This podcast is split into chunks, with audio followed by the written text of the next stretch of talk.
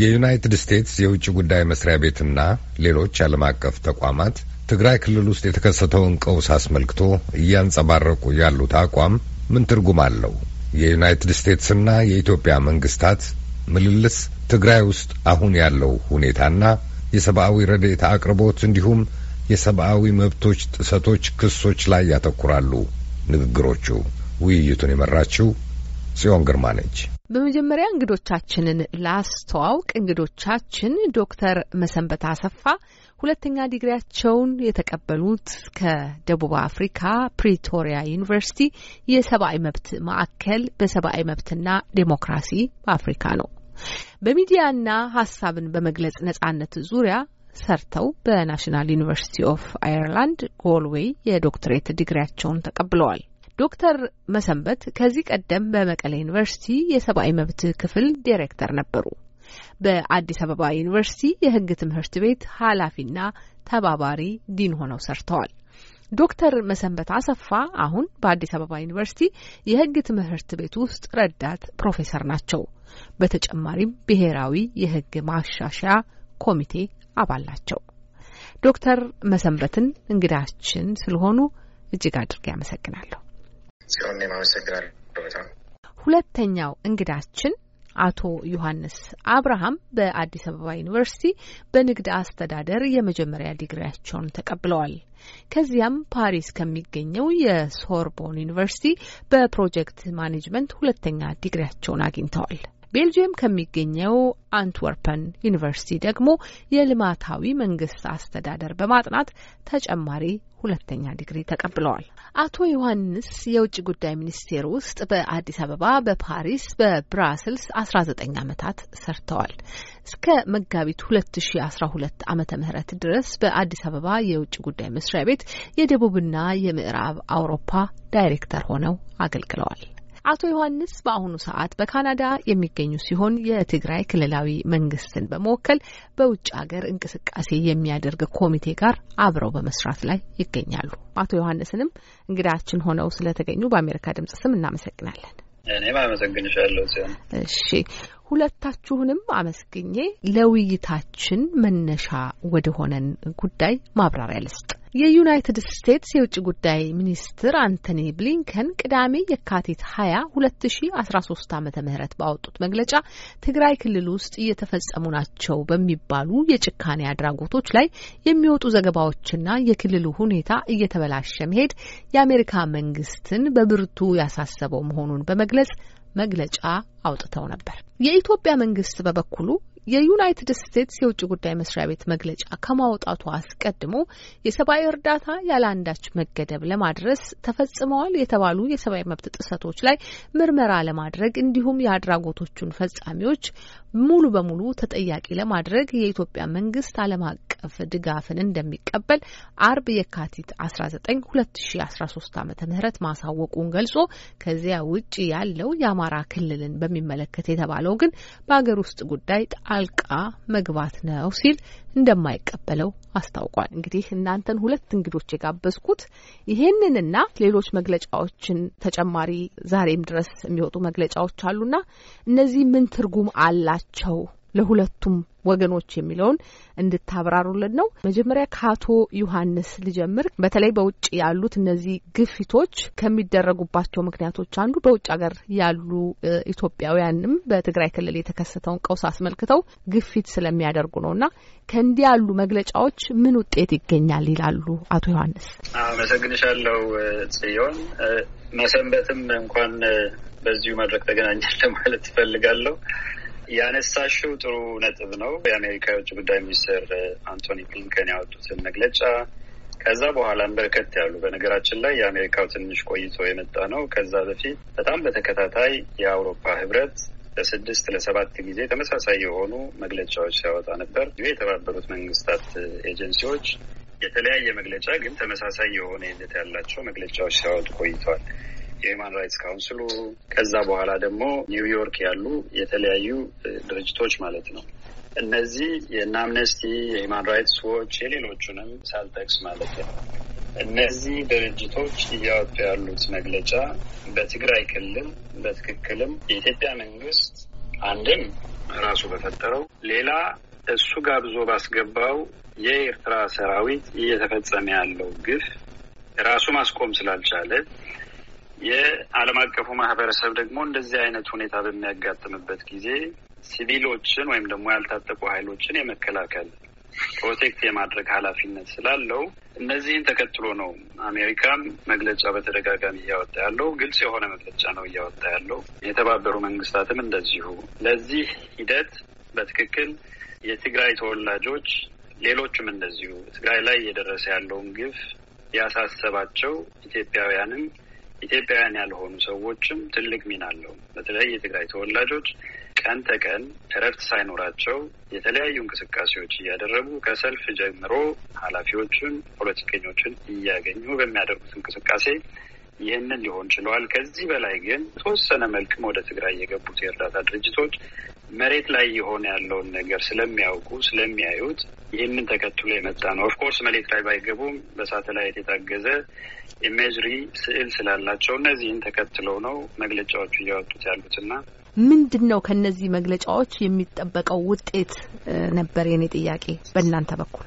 እንግዲህ የምንጠብቀው ነገር ግልጽ ነው። ከመጀመሪያው ጀምሮ እያልን ያለነው ነገር ነበረ። ትግራይ ላይ የታወጀው ጦርነት ህጋዊም አይደለም፣ ትክክለኛ ጦርነትም ስላልሆነ ይቁም የሚለው አንዱ ጥያቄያችን ነው። ከመጀመሪያ ጀምሮ ስናቀርብ የነበረው ሁለተኛ የሀገርን ዳር ድንበር ገፍቶ የገባ የጎረቤት ሀገር ሰራዊት አለ፣ የኤርትራ ሰራዊት ትግራይ ውስጥ ይህንን ሰራዊት ያለምንም ቅድመ ሁኔታ መውጣት አለበት የሚል ጥያቄ ስናቀርብ ነበር። ትልቅ የሚባል ወንጀል እየፈጸመ ያለው እርዳታም እንዳይደርስ ትልቅ እንቅፋት እየሆነ ያለው ይህን ኃይል ስለሆነ ይህንን ይውጣ እያልን ያለ ነው። ሁለተኛው እዚህ ጋር ተያይዞ የአማራ ኃይልም በተለያዩ የትግራይ ክልሎች ገብቶ ተመሳሳይ የሆነ ግፍ እየፈጸመ ስለሆነ ይህንንም ኃይል ይውጣ እያልን ያለ ነው እና ከዚህ ጋር ተያይዞ እርዳታ፣ ሰብአዊ እርዳታ ላለፉት አራት ወራት ህብረተሰቡ የሚበላ የሚጠጣ ነገር የለውም። መድኃኒቱ በሙሉ እንዲወሰድ ተደርጓል። በተለያዩ ሪፖርቶች እንደታየ ንብረቱ ወድመዋል እና ይህንን ህዝብ እንዳያልቅ የእርዳታ ድርጅቶች ገብተው እርዳታ እንዲሰጡ መደረግ አለበት የሚለው እያቀረብ ነው ነበረ። ከዚህ ጋር ተያይዞ በተለያዩ ሪፖርቶች እንዳያቸዋቸው በቃላት ለመግለጽ የሚከብዱ ግፎች ተፈጽመዋል ትግራይ ላይ።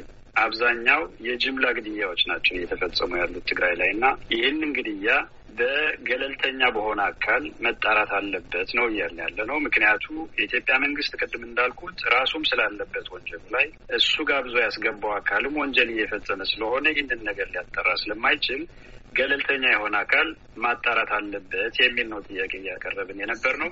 ከዛ በኋላ የሚዲያው የኮሚኒኬሽኑ አገልግሎት አቅርቦቶች ትግራይ ውስጥ የተቋረጠው በሙሉ መቅረብ አለባቸው፣ ወደ ነበረበት መመለስ አለባቸው የሚል ጥያቄ ነበር ይዘን ስንንቀሳቀስ የነበር ነው። እነዚህ ጥያቄዎች ከሞላ ጎደል የአሜሪካውን መግለጫ፣ የአውሮፓ ህብረቱን መግለጫ፣ ሌሎችም የሚያወጧቸው መግለጫዎች ይህንን እያሉ ነው። እያነሳን ያነበርናቸው ጉዳዮች እነዚህ ናቸው። ጉዳዮቹ ደግሞ በመግለጫዎቹ በሚገባ እየተንጸባረቁ ነው። እየተንጸባረቀ ያለው ደግሞ በሁለት ምክንያት ነው ብያለሁ። አንደኛው መሬት ላይ ያለው ነገር እውነታው የሚያሳየው ይሄ ስለሆነ ሁለተኛው ይህንን ማድረግ ሲገባው የነበረው የኢትዮጵያ መንግስት ይህንን እያደረገ ስላልሆነ መንግስት ይህንን ማድረግ በማይችልበት ሰዓት ደግሞ ዓለም አቀፉ ማህበረሰብ ይህንን የማድረግ ግዴታ ኃላፊነትም ስላለበት ነው እነዚህ መግለጫዎች እየወጡ ያሉ። ዶክተር መሰንበት እንግዲህ የመጀመሪያው ጥያቄ ለእርሶም ነው የሚሆነው። ከዛ ደግሞ ተከትሎ አሁን አቶ ዮሐንስ ባነሱት ላይ የእርሶ ሀሳብ ምን እንደሆነ ይገልጹልናል። ስለዚህ በመጀመሪያ እንዲህ ያሉ መግለጫዎች ምን ማለት ናቸው? ለኢትዮጵያ መንግስት ምን አይነት ትርጉም ይኖረዋል ብለው ያስባሉ? ጊዜ ስትለኝ ጽዮን እንዳልሽው ትግራይ የሰብአዊ መብት ሁኔታ አሁን ያለው ባለው ግጭት እና በሚካሄደው ግጭት I think የሰብአዊ መብት ሁኔታው ብዙ አካላት አሳስቧቸዋል። አንዳንድ ነገሮችን ባይዘወይ ከአሜሪካውያን ወይ ከአውሮፓውያን ጫናው ስለሚመጣ ብቻ ሳይሆን እንደ ዜጋም በአንድ አካባቢ ያለ የሰብአዊ መብት ሁኔታ እንደ ኢትዮጵያዊ ማንኛውም ሰው ሊያሳስበው ይገባል ብዬ አስባለሁ። የ State Department ኡ ያወጣውን መግለጫ በተወሰነ ደረጃ ለማየት ሞክሬያለሁ። እንደሚታወቀው የአሜሪካ መንግስት አንዱ አንኳር የሆነ የውጭ ግንኙነትን በተመለከተ ከሚያደርጋቸው ነገሮች አንዱ የዓለም የሰብአዊ መብት ሁኔታ እንዲከበር በተለይ ደግሞ በጣም ከፍተኛ የሆኑ የሰብአዊ መብት ሁኔታዎችን የሚያሳስቡ ነገሮች አሉ ተብሎ ሲገመት ለሚመለከታቸው ሀገሮች አቅጣጫ ማስቀመጥ እና እርምጃዎችን እንዲወስዱ የማሳሰብ ራሱ የሀገረ መንግስቱ ኃላፊነትም ስለሆነ መግለጫዎችን ያወጣሉ። ግን በጣም የሚያስቆጣ አድርጌ ያየሁትና ከዓለም አቀፍ ሀገራት ግንኙነት ራሱ በጣም ባለፈ ሁኔታ መስሎ የታየኝ ነገር ምንድን ነው?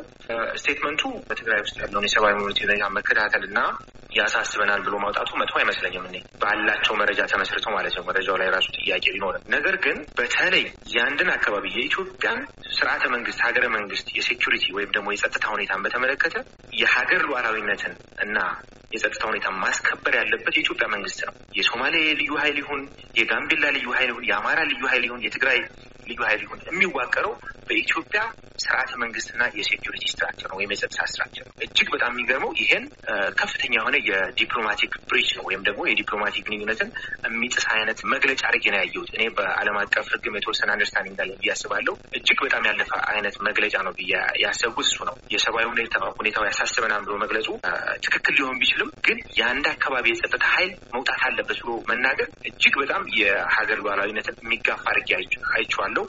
ካለ experience ም እንደዚህ አይነት መግለጫ እኔ ኖሮ ያለ አይመስለኝም እና ትንሽ አሳሳቢ ይመስለኛል። በተጨማሪም ደግሞ I think እንደ ዜጋ ማሰብ ያለብን ከሌሎች ሀገሮች እነዚህ አይነት ንግግሮች ሲነገሩ የፖለቲካ ሁኔታ ወደ ዘር እና ወደ ብሔር የማስያዝ አይነት አቅጣጫ አለና ወቅታዊ ሁኔታዎችን understand ያለማድረግ ሁኔታ ያለ ይመስለኛል። ከመግለጫው አንጻር በጣም ገራሚ ያገኘሁት ነገር እሱ ይመስለኛል። አቶ ዮሐንስ ከተናገረው ነገር አንዳንድ ነገሮች እንደ comment ለማድረግ ለምሳሌ አሁን የኢትዮጵያ መንግስት ትግራይ ያለውን የህግ ማስከበር እርምጃ ሲወስድ የትግራይ ህዝብ ጋር አይደለም ጦርነት ያወጀው። ይሄ I think ግልጽ መሆን አለበት። ራሳችንን ነው የምናታልለው የሚመስለኝ ሀቁ ባንናገር። so የህዝባዊ ወያኔ ሓርነት ትግራይ እንደሚታወቀው ከስርዓተ መንግስቱ በተለይ አዲስ አበባ አራት ኪሎን ከለቀቀ በኋላ እና የመንግስት ስልጣንን retreat ካደረገ በኋላ ኃይል አደራጅቶ የተለያዩ የፖለቲካ መፍትሄዎችን በማግለል የፖለቲካ ስልጣንን ለመያዝ በኃይል ተጠቅሞ ለዛውም ደግሞ የትግራይን ህዝብ የሚጠብቀውን መከላከያን በማጥቃት ይሄ ሁሉ ቀውስ የመጣው እና አንዳንድ ኔ ሲሆን ራሴን የምጠይቀው ምንድን ነው ሁሌም የፖለቲካ ውሳኔዎችን የፖለቲካ ሁኔታዎችን ስንወስን ከሞራል ከሞራል ሁኔታዎች ተነስተን ነው እና የሞራል ኃላፊነቱ ማን ነው የሚወስደው? ትልቁ ጥያቄ ያለው እሱ ይመስለኛል። እኔ አሁን በተወሰነ ደረጃ መንግስት አሁንም ጥሩ የሆነ ምላሽ አድርጎ ያየሁት ምንድን ነው በትግራይ ውስጥ ያለውን የሰብአዊ መብት እመረምራለን የሚል ነገር መጥቷል። ምክንያቱም አሊጌሽኖች ናቸው ብዙዎቹ ካየሽ በጣም አሳማኝ መስረጃ ባይባልም የሚጠረጠሩ አይነት የሰብአዊ መብት ረገጣዎች እና በሰብአዊነት ላይ የሚደረጉ ጥሰቶች እንዳሉ የሚያመላክቱ ሪፖርቶች ይወጡ። ይሄ ሊካድ አይገባም። ግን የኢትዮጵያ መንግስት እኔ በተወሰነ ደረጃ ኃላፊነት የሚሰማው መንግስት አለን ብዬ አስባለሁ። የግል አስተያየቴ ነው ይህም ስናገር እና ኃላፊነት የሚሰማው መንግስት አለ ብዬ ሳስብ ምንድን ነው ለምሳሌ አሁን ተቋሞች አደረጃጀትን ካየሽ የሰብአዊ መብት ኮሚሽኑ እጅግ በጣም በሚከበር በዶክተር ዳንኤል በቀለ የሚመራ ነው። ምርመራዎችን አድርጎ ሪፖርትን የሚያወጣ ከሆነ ያን ተመርኩዞ እርምጃዎችን የመውሰድ ምርመራዎችን የማድረግ ጥፋቶችን ያጠፉ ኃላፊዎች የጦር አመራሮችም ካሉ ሊጠየቁ የሚችሉበትን መንገድ የመዘርጋት ፍላጎት እንዳለ አስባለሁ ብዬ እገምታለሁ።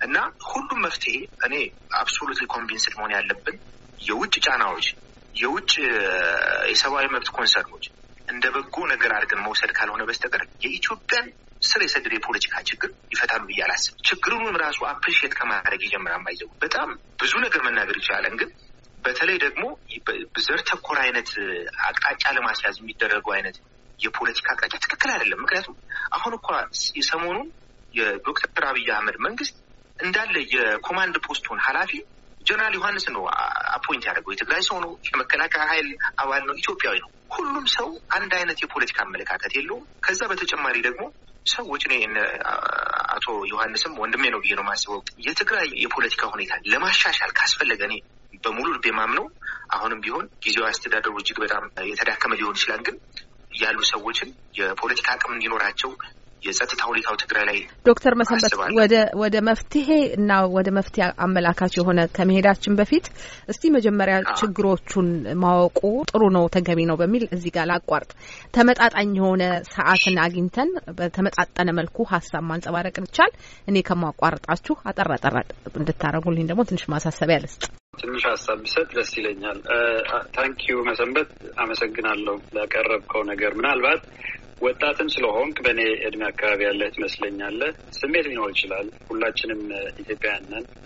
of course አሁን ያለው ነገር ኢትዮጵያዊነታችንን እንድንገፋ እየተደረገ ነው ያለው በኢትዮጵያ እየተደረገ ያለው ነገር ግን እንዳልከው ለአስራ ዘጠኝ ዓመታት ኢትዮጵያን defense ሳደርግ የኖርኩ ሰው ነኝ በውጭ ጉዳይ ሚኒስትር ሆኜ ማለት ነው። በየመድረኩ አንዳንድ ነገሮች ስላነሳቸው ላንሳና መጀመሪያ ትግራይ ላይ የተካሄደው ጦርነት የሕግ ማስከበር ጦርነት ነው ወይ? ትግራይ ላይ እየተደረገ ያለው እንዳለ የመከላከያ ኃይል አግዘህ የኤርትራ ሰራዊት እንዳለ አግዘህ በአስሮች የሚቆጠሩ ክፍለ ጦሮች የተባበሩት አረብ ኤምሬትስ ድሮን አሰማርተ ከሶማሊያ እስከ ሶስት ሺህ የሚሆን ወታደር ወደ ትግራይ አስገብተ በምን መስፈርት ነው ይሄ ህግ ማስከበር ሊባል የሚችለው? ከተሞቹን በመድፍና በአውሮፕላን እየደበደብ መሰረተ ልማቶቹን በሙሉ እያወደምክ ጅምላ ግድያ እየተደረገ ትግራይ ውስጥ በምን መለኪያ ነው ይሄ የህግ ማስከበር ሊባል የሚችለው? ሌላ ከዚህ ጋር በተያያዘ የመከላከያ ጥቃቱ የ narration ጉዳይ ነው እንጂ ለሶስት ዓመታት ከኤርትራ ጋር ምን እየተደረገ እንደነበረ እኛም እናውቃለን። የአማራው የጸጥታ ኃይል አስተባባሪ immediately መቀሌ እንደተያዘ የተናገሩት ንግግር አለ። ሁሉም ነገር አዘጋጅተን በተጠንቀቅ ላይ ነበርን፣ በተለኮሰ ሰዓት ደግሞ ገባን ያሉበትን ነገር ማለት ነው። ይህንን ትግራይ ነው ያጠቃው ወይስ ማን ነው የሚለውን ማየት ይቻላል። ኃላፊነት የሚሰማው መንግስት እውነቱን ለመናገር መሰንበት ለኢትዮጵያችን ከአሁን በላይ ኃላፊነት የማይሰማው መንግስት አለ ብዬ አልወስድም። ህዝቡን የጎረቤት ጠላት አስገብቶ የሚያስጨፈጭፍ መንግስት ነው ያለን። አሁን በምን ሂሳብ ኃላፊነት የሚሰማው መንግስት እንደሆነ ይህንን ምናልባት እዛ ላይም reflect ብታደርግበት ጥሩ ይመስላል። የሰብአዊ ሪፖርት ኮሚሽን ሁለት ሶስት ነገሮችን ላንሳ። ጀኔራል ዮሐንስ አሁን የ command post ኡ ኃላፊ ሆነዋል። ትክክል ነው። ኢትዮጵያ ውስጥ አስራ ሰባት ሺህ የመከላከያ አባላት የትግራይ ተወላጆች እስር ቤት ላይ ናቸው ያሉት። አስራ ሰባት ሺህ ጸጥታ ውስጥ የነበሩ በኢሚግሬሽን በደህንነት በፖሊስ የነበረ የትግራይ ተወላጅ በሙሉ ከስራው ወጥቷል። ደቡብ ሱዳን የነበረው ኃይል አሁን ለመመለስ እየተደበደቡ ነው፣ ደቡብ ሱዳን ኤርፖርት ሳይቀር። ይህንንም እናውቃለን። ይህንን እያወቅን እንዴት አድርገን ነው ሪስፖንስብል የሆነ መንግስት አለን እያልን ያለ ነው የሚራለን መባሉ ጥሩ ነገር ነው። ሉዓላዊነት ላይ ሁለት ነገር ላንሳና ከዛ እንትን እላለሁ። ይገባኛል ብዙ ደቂቃ እንዳልወስድባችሁ። ሉዓላዊነት እውነቱን ለመናገር ካነሳው ነገር ጋር ልነሳ። መጀመሪያ የአማራዋን ላንሳና ከዛ ወደ ጭዝች እገባለሁ። የአማራ ክልል ተነስተዋል። በትክክል የአሜሪካ ውጭ ጉዳይ ሚኒስትር አንስተዋል። ምንድን ነው ያሉት? አቶ ግዛቸው ሙሉነህ ኢሚዲየትሊ ይህንን መግለጫ እንደወጣ አማራ ክልልን በተመለከተ አሜሪካ ያወጣው መግለጫ ከወልቃይትና ከራያ ጋር ተያይዞ ከሆነ አካባቢዎቹ በየትኛውም የታሪክ ወቅት የትግራይ ክልል ሆኖ አያውቁም። ከዚህ በኋላ የሚሆነውም ከዚህ የተለየ አይደለም አሉ። እዛ እንዳሉ እየገለጹ ነው። በተመሳሳይ ደግሞ ከአሁን በኋላም ቀጣይ የሆነ እርምጃ እንደሚወስዱ እየገለጹ ነው። የብልጽግና ተወካይ አቶ ገብረ መስቀል ካሳ የሚባሉ አሉ። በትግራይ አንድ ሚሊዮን ሕዝብ በእነዚህ አካባቢዎች ያለው ትግራዋይ ወዴት እንደገባ እናውቅም። አሜሪካ ይህንን መግለጫ ያወጣው አንድ ሚስጥር የማታውቁት ካለ ምናልባት ልንገራችሁ። አቶ ዮሐንስ አቶ ዮሐንስ አቶ ዮሐንስ ትክክል ይህንን ቃል አቶ ዮሐንስ አቶ ዮሐንስ እንግዲህ በምናውቃቸውና መሬት ላይ እኛ አሁን ፊት ለፊት በምናገኛቸው መረጃዎች ላይ ተመስርተን ነው ውይይት የምናደርገውና እንደዚህ አሁን ሚስጥራዊውን እንደዚህ የሚለውን የማናውቀውን በተለይ ደግሞ ያልዘገብነውን አናካትትምና አስተያየት ስትሰጡ በመሬት ላይ ባለው እኛ በምናውቀው ፊት ለፊት ቢሆን ጥሩ ነው። ላቋርጦት እንግዲህ ምክንያቱም ሰዓታችንን መጠበቅ ስላለብን አሁን አቶ ዮሐንስ እንግዲህ ዶክተር መሰንበት እርስዎ የሰጡትን አስተያየት ተንተርሰው አስተያየት ሰጥተዋል። አንደኛው በጣም አከራካሪ የሆነው ሕግ ማስከበር ዘመቻ ነው ወይ የሚለው በሌሎችም ቦታዎች ስለሚነሳ ከዛ ደግሞ ማን ነው ጦርነቱን የጀመረው ማን ነው ቀድሞ ዝግጅት ያደረገው የሚለው ነው እና እነሱ ላይ ተንተርሰው እንግዲህ አቶ ዮሐንስ ለሰጧቸው አስተያየቶች የእርሶ እይታ ምንድን ነው? አመሰግናለሁ። አቶ ዮሐንስም እንግዲህ I think ሀሳብ ጥሩ ነገር ይመስለኛል። ያው ሁሌም በሀሳብ መከራከር በሀሳብ መለያየት መጥፎ ነገር አይደለም። የሚያሳዝነው ወደ ዋናው ነጥቤም ስመጣ በኢትዮጵያ የፖለቲካ ታሪክ በሀሳብ እና በርዕዮተ ዓለም ልዩነት ወደ ጦርነት መግባት ትልቁ እንደ ሀገር መማር ያልቻልነው የፖለቲካ እርግማን አድርጌ ነው መወስደው። ምክንያቱም ዝም ብሎ ግጭቱ ዝም ብሎ የመጣ አይደለም፣ የምናውቀው ነው። በተለይ ዶክተር አብይ አህመድ ወደ የፖለቲካ ስልጣን ከመጡ በኋላ አዲስ የፖለቲካ አመለካከት፣ አዲስ የፖለቲካ አስተሳሰብ ምክንያቱም ላይ ላዩን ብናወራው መሰረታዊ የፖለቲካ ችግሮችን የምንፈታው አይመስለኝ። ኢትዮጵያ ውስጥ የነበረው የሰብአዊ መብት ረገጣ በተለይ ዶክተር አብይ አህመድ ከመምጣታቸው በፊት ኢትዮጵያ ውስጥ የነበረው የዲሞክራሲ ችግር፣ ኢትዮጵያ ውስጥ የተንሰራፋው የብሔርተኝነትና የዘረኝነት ስሜት probably በኢትዮጵያ ታሪክ እንደዚህ አይነት የዘረኝነት መንፈስ ሰፍኖ አያውቅም። እና ይሄ ደግሞ ነበር የተደረገው የፖለቲካውን መዘውር ህዝባዊ ወያነ ሓርነት ትግራይ በተቆጣጠረበት ወቅት ነው። ይህን ስናገር by the way ሲሆን እኛ በቅርበት የምናውቃቸውም ሰዎች ናቸው። የህወሀትም የፖለቲካ ታሪኩንም ironically by the way የራያ አካባቢ የተወለድኩ ሰው ነኝ እና ስነ ልቦናውንም አውቀዋለሁ። አካባቢ ብሔር፣ የፍትህ፣ የቋንቋ ጥያቄዎች በየትም ሀገር ያለ የፖለቲካ ጥያቄ ነው። ነገር ግን እነዚህን ችግሮች የምናስተናግድበት የአንድን የሀገረ መንግስት የፖለቲካ ስርዓት የምናዋቅርበት ዘይቤ እጅግ በጣም የተለየ መሆን ነበረበት። አንፎርቹኔትሊ ግን ኢትዮጵያ ውስጥ የዘር ፖለቲካ የመንግስት መዋቅር የያዘ ስርዓት በመኖሩ እጅግ በጣም አስቸጋሪ የፖለቲካ ሁኔታ ውስጥ ወድቀናል። እሱን እንግዲህ ለማለዘብ እና ከዚህ አጣብቂኝ ውስጥ ለመውጣት ብዙ ጥረቶች የተደረጉ ነው። ወደ ግጭቱ ስንመጣ እንግዲህ ትግራይ ላይ ያለው ሁኔታ በጣም አንፎርቹኔት ነው። ይህም በጣም አሳዛኝ ነው። ይህን መካድ አንችልም። ነገር ግን መጀመሪያም ተናግሬ ያለው የሞራል ኃላፊነቱን ማን ይወስዳል? ትግራይ ውስጥ ለተፈጠረው እጅግ በጣም አሳዛኝ ሁኔታ አሁን ላለው ሁኔታ ትልቁን የአንበሳውን ድርሻ የሚወስደው ህዝባዊ ወያኔ ሓርነት ትግራይ ነው። ይሄን ደግሞ ስናገር እኔ ያልኩት ነገር አይደለም። ጦርነቱን ለምሳሌ ማን ጀመረው የሚለው ነገር ላይ እኛ የተናገርነው ሳይሆን እነ ሴኮ ቱሬ ቴሌቪዥን ላይ ወጥተው lightning strike አንጸባራቂ ጥቃት ቀድመን በማድረግ ሊመጣብን የነበረ ጥቃት ተከላክለናል በሚል ሀያ ዓመት የኢትዮጵያን የትግራይን ህዝብ የተከላከለ የመከላከያ ሰራዊት ጥቃት ደርሶበታል። በዛ ምክንያት ደግሞ እንደተባለው አቶ ዮሐንስ probably ጋር ልስማማ የምንችለው በታሰበው መልኩ የህግ ማስከበር ዘመቻው በቀላል cost ወይም ደግሞ ባነሰ ኪሳራ ሊመጣ አልቻለም። እሱ እጅግ በጣም አሳዛኝ ነው። ምክንያቱም probably የፖለቲካ አመራሩ ኢትዮጵያ ውስጥ ያለው አሁን ግጭቱ ወደ ህዝቡ እንዳይወርድ ቢያደርግ ኖሮ እጅግ በጣም የተሳካ እኔም ብዙ ሰዎችም ሊስማሙበት የሚችሉና I think ጉዳይ ይመስለኛል። ግን unfortunately ግጭቱ ሰፋ ማለቱ የመጣውን የሰብአዊ ቀውስና የሰብአዊ መብት ችግሩ ማንም ኢትዮጵያዊ እንደተናገሩት ነው። የትግራይ ተወላጅ ስለሆነ ሳይሆን ኢትዮጵያውያን ስለሆን ሊያስጨንቀን ይገባል። ማድረግ ያለብንም ማድረግ ያለብን መንግስትም ኃላፊነት ተሰምቶት የሰብአዊ መብት ቀውሱ በተሻለ ሁኔታ እንዲቆጣጠር የሰብአዊ መብት ጥሰቶች ካሉ ምርመራ እንዲደረግ አሁን በጎነቱ ምን እንደሆነ ታውቂያለሽ? ሲሆን የተሻለ የመንግስት ፈቃድ ስላለ ብዙ ሰዎች ተቋሞችንም ለመርዳት ready ናቸው። ድሮ እንደዚህ አይነት by the way አጋጣሚም አልነበረም።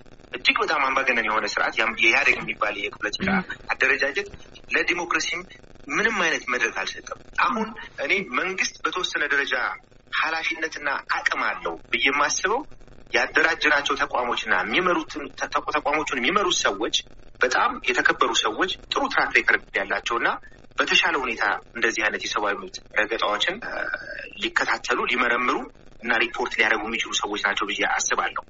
ስለዚህ ችግሩ የለም አይደለም፣ ችግሩ የለም ሳይሆን አሁንም ቢሆን ዶክተር አብይ አህመድ የሚመራው መንግስት ኃላፊነት የሚሰማው ነው ብዬ አምናለሁ። መንግስት ደግሞ ነገሮችን ተከታትሎ የመመርመር ለህዝብ የማሳወቅም ኃላፊነት አለው። እንደ ዜጎች ይሄን ማድረግ ያለብን ይመስለኛል። ነገሮችን የማያቸው በዚህ መልኩ ነው ሲሆን I think እድል ካለኝ ኋላ ላይ ይመለሳል። አቶ ዮሐንስ እንግዲህ እስቲ እየቋጨናቸው እንድንሄድ ዶክተር መሰንበት ጦርነቱን የጀመረውና ወደዚህ የመራው ሙሉ ለሙሉ ተጠያቂ የሚሆነው ህወሓት ነው ብለው አቶ ሴኩ ቱሬ ጥቃቱን መፈጸምን በተመለከተ ያነሱትን ሀሳብ ጠቅሰዋል። የጦርነቱ አጀማመር ላይ አንድ ልባት እንድረስና ወደ መፍትሄዎቹ ሀሳብ ደግሞ እንድንሄድ እነዚህ የሚወጡት መግለጫዎች ምን መፍትሄ ይዘው ይመጣሉ ለሀገር ወይም እንዴት አድርገው መፍትሄ ያመጣሉ ወደሚለው እንሄዳለን። ሀሳባችንን ለመቋጨት እውነትሽን ነሽ። በጣም ወሳኝ ነጥብ ስለሆነ እዛ ላይ ትንሽ ማውራት ጥሩ ይሆናል። አድማጮችም እውነታውን መያዝ ስላለባቸው ማለት ነው። መጀመሪያ ማን ጀመረ የሚለውን ነገር ከማንሳታችን በፊት ለምን ተጀመረ የሚለው የሚቀድም ይመስለኛል። ለምንድን ነው የተጀመረው?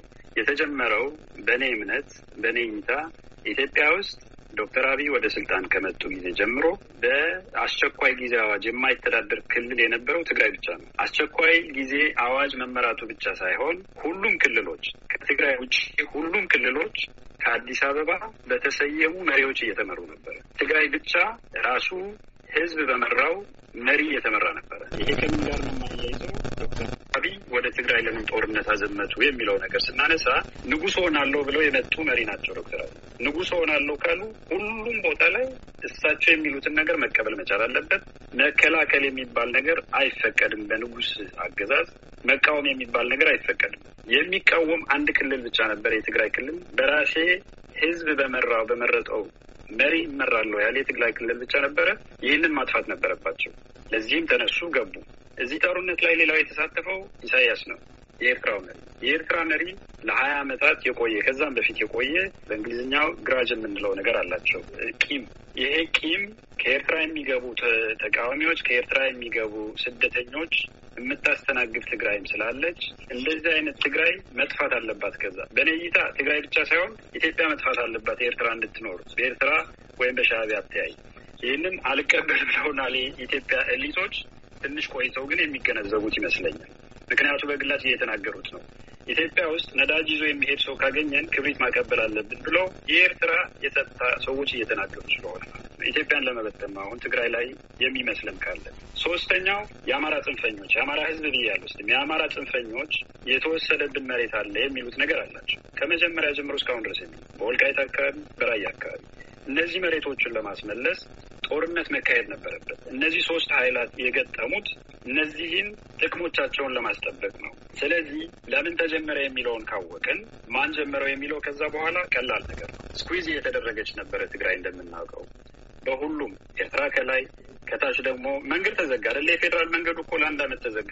አቶ ዮሐንስ እስቲ እዚሁ ጋር ጥያቄ ላንሳ። እርስዎ ሲናገሩ እንደ ምክንያት ካነሷቸው ውስጥ ፌዴራል መንግስቱን፣ የኤርትራ መንግስት፣ የአማራ ጽንፈኞችን እንደዚህ ጠቅሰዋል። በዚህ ጉዳይ ላይ ህወሓት ያለው ተሳትፎ ምንም የለም። የህወሓት ኃጢአትን የሚመስለኝ ሌሎቹ እሺ ብለው ብልጽግና ፓርቲን አለመቀላቀሉ፣ ተቀላቀል ሲባል ምርጫ አታካሄድ ሲባል ምርጫ ማካሄዱ እንደ ኃጢአት ሊቆጠሩ ይችላል። ሴኮ ተጠቅሰዋል ቅድም ሲሆን ሴኮ የማከብረው ታጋይ ነው። እስከማውቀው ድረስ ግን አንዲት ስልጣን በፖለቲካም ይሁን በሲቪል ትግራይ ውስጥ ያልነበረው ሰው ነው። አሁን እኔና ዶክተር መሰንበት እንደምናነሳው ሀሳቡ አንስተዋል። በዛ ጊዜ ሴኮ ትክክል ነው አይደለም፣ ለታሪክ ጸሐፊዎች የምንተወው ነገር ነው የሚሆነው። ግን እዛ ላይ ማየት ያለብን ሲሆን ግልጽ መሆን ስላለበት ነው። የሰሜን እዝ በአንድ አመት ጊዜ ውስጥ አራት መሪዎች ናቸው የተፈራረቁበት። ለምንድን ነው ብለን መጠየቅ መቻል አለብን። የመጨረሻው ሰዓት ላይ ሲመጣ የትግራይ መንግስት ከአመራሮቹ ጋር ውይይት አደረገ። ከሁሉም ጋር መስማማት ነበረ።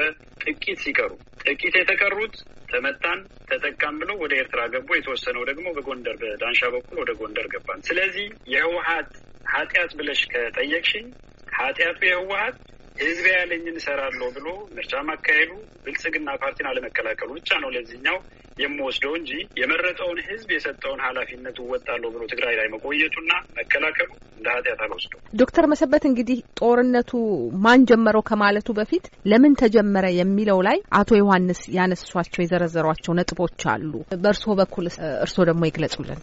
እንግዲህ ለምን ተጀመረ የሚለው አንዳንድ ነገሮች ላይ እንግዲህ እኔ በፖለቲካል ትሩዝስ ወይም ደግሞ በፖለቲካ እውነታዎች መተማመን ያለብን ይመስለኛል እና ወንድሜ አቶ ዮሐንስም አንዳንድ ነገሮች ላይ አሁን ለምሳሌ የህወሀት ኃጢአት ምንም ኃጢአት እንደሌለው አይነት የፖለቲካ ድርጅት አድርጎ ማሰብ ያስተዛዝባል ብዬ አስባለሁ። ከዶክተር አብይ መምጣት በተለይ በፈረንጆቹ ከሁለት ሺ አስራ ስምንት በፊት የነበረውን የኢትዮጵያ የፖለቲካ ሁኔታ ላይ የሰው እጅግ በጣም ህወሀት ብቻ ሳይሆን ኢህአዴግ የሚባለውን ጥቅል ድርጅት የኢትዮጵያን የልማት፣ የዲሞክራሲ፣ የሰብአዊ መብት፣ የዜጎች ተሳትፎ በከፍተኛ ሁኔታ የጎዳ የህዝቡን አብሮ የመኖር ስነ ልቦና እጅግ በጣም አስቸጋሪ ሁኔታ ውስጥ የከተተ ዘላቂ ያልሆነ የፖለቲካ ስርዓት እንደነበር ለማንም ግልጽ ነው። ይሄን ሪፖርቶችን ማየት ይቻላል። ከዛ በፊት የነበሩ የሰብአዊ መብት ሪፖርቶችን፣ የዲሞክራሲ record፣ የፍሪደም ሀውስ የሚያወጣቸው ሪፖርቶች በደንብ ማየት ያስፈልጋል። ከዛ በተጨማሪ ደግሞ የማይካዱ ነገሮች አሉ። ኢትዮጵያ ውስጥ ከአንድ መቶ ሚሊዮን በላይ ህዝብ አለ።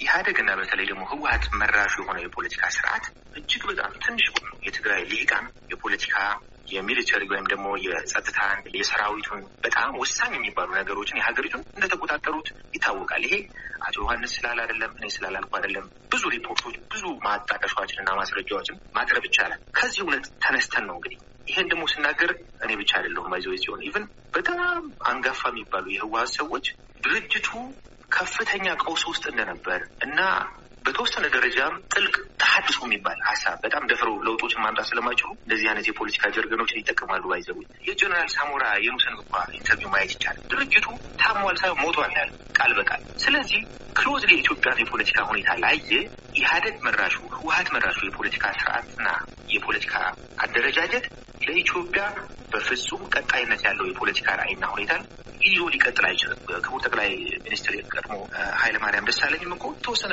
ለውጦችን ለማድረግ ሞክረው ነበር። ግን በከፍተኛ ሁኔታ መድረክ ላይ ራሳቸው ተበሳጭተው ያወሩትን ነገር መድረክ ላይ በቪዲዮ ወጣውን ማስረጃ ማየት ይቻላል። ዶክተር አብይ አህመድ ያደረገው ነገር ምንድን ነው? ጥገናዊ ለውጥ ሳይሆን የሀገር ወደ ተሻለ የፖለቲካና ቁጠባዊ እንዲሁም የፖለቲካ ምዕራፍ መሸጋገር ካለበት ወሳኝ የሆኑ የፖለቲካ ለውጦች መምጣት አለባቸው።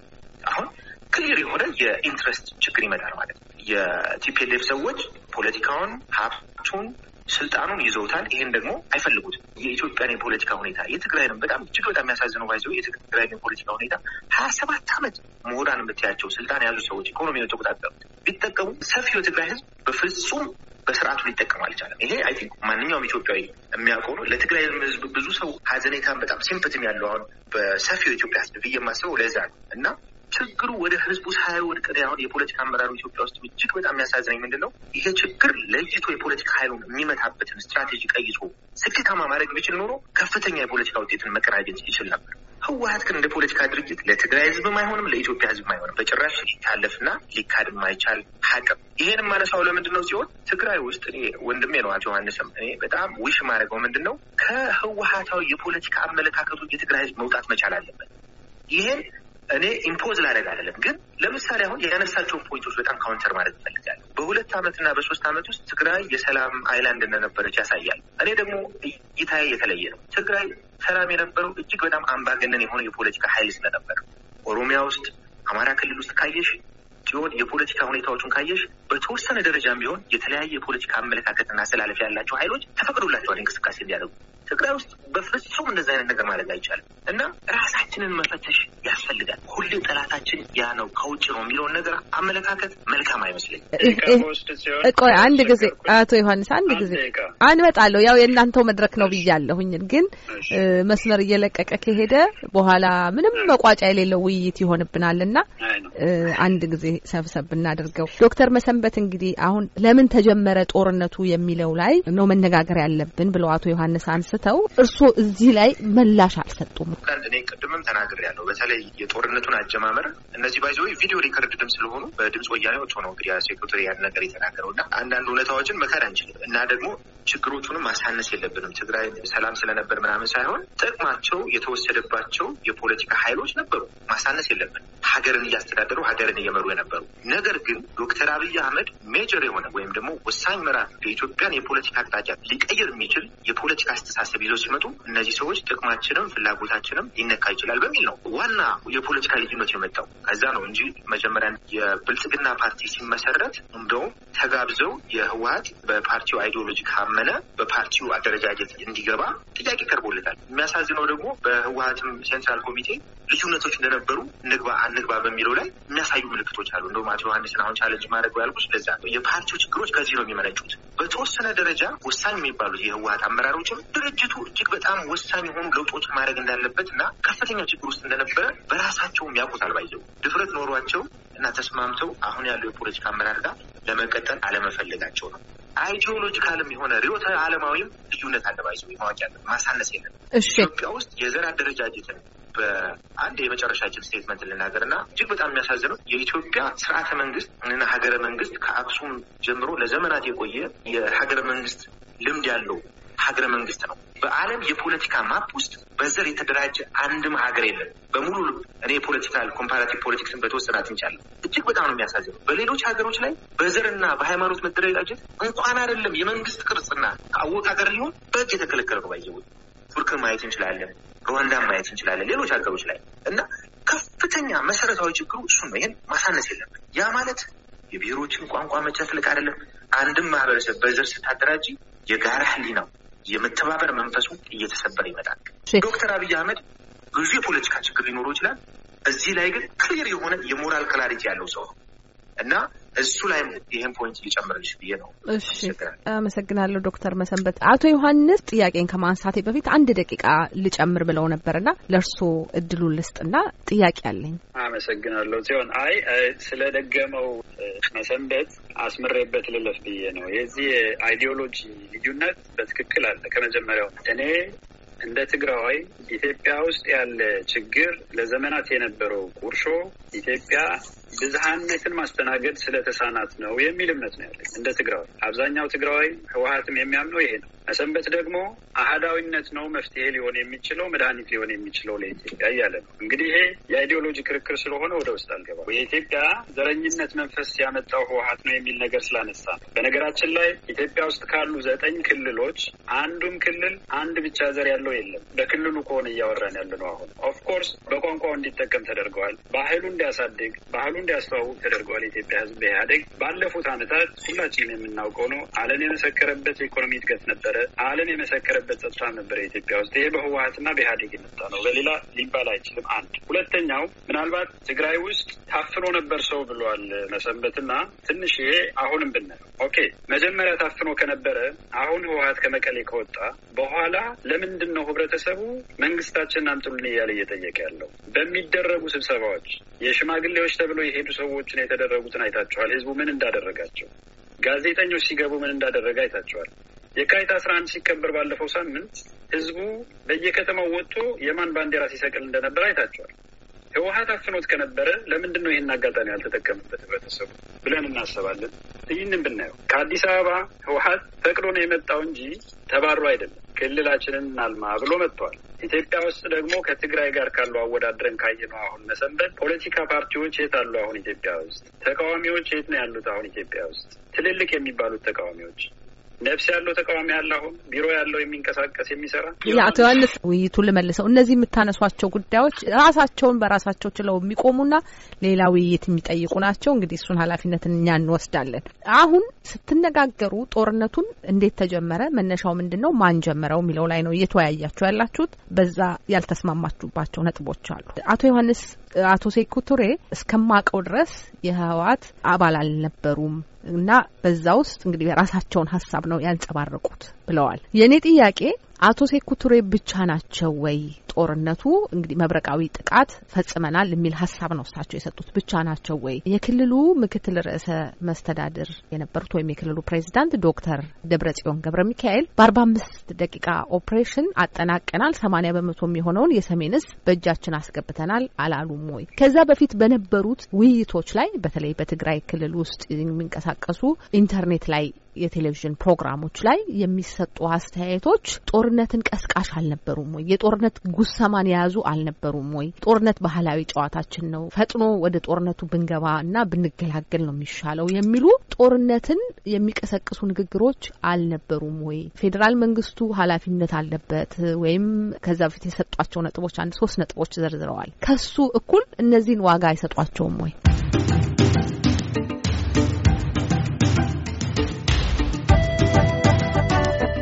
ውይይቱ አልተጠናቀቀም። ለዚህ ጥያቄ አቶ ዮሐንስ የሚሰጡትን ምላሽና የውይይቱን ሁለተኛና ሙሉ ክፍል በሌላ የድምጽ ፋይል ዌብሳይታችን ላይ ተያይዞ ታገኙታላችሁ።